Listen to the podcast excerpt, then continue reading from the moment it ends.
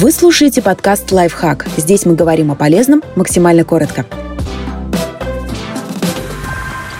Что такое воронка истощения и как из нее выбраться? Если сил не хватает даже на самые простые вещи, пришло время разобраться со своей жизнью. Профессор Мари Осберг из Каролинского университета больше 15 лет изучает синдром выгорания на работе. Она обнаружила, что постоянный стресс и напряжение из-за должностных обязанностей можно сравнить с воронкой, которая высасывает энергию, оставляя утомление и неудовлетворенность. Чаще всего в нее попадают самые добросовестные и ответственные сотрудники. И вот почему. В какой-то момент обязанностей становится больше, нам поручают новые задачи, горит проект или квартальный отчет. Чтобы успеть сдать в срок, нужно от чего-то отказаться. Так мы пропускаем тренировки, откладываем книги и кино и перестаем встречаться с друзьями. По сути, мы отказываемся от того, что питает энергией и приносит удовольствие.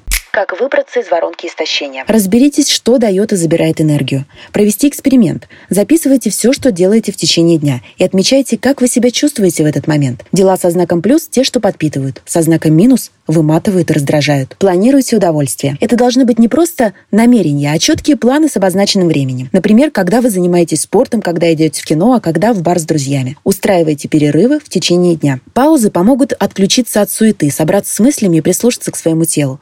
Можно выполнять короткие медитации. В течение 1-2 минут концентрироваться на движении вдыхаемого и выдыхаемого воздуха. Можно выполнять короткие медитации. В течение 1-2 минут концентрироваться на движении вдыхаемого и выдыхаемого воздуха. Возьмите отпуск. Зарядиться энергией и восстановить баланс действительно важно.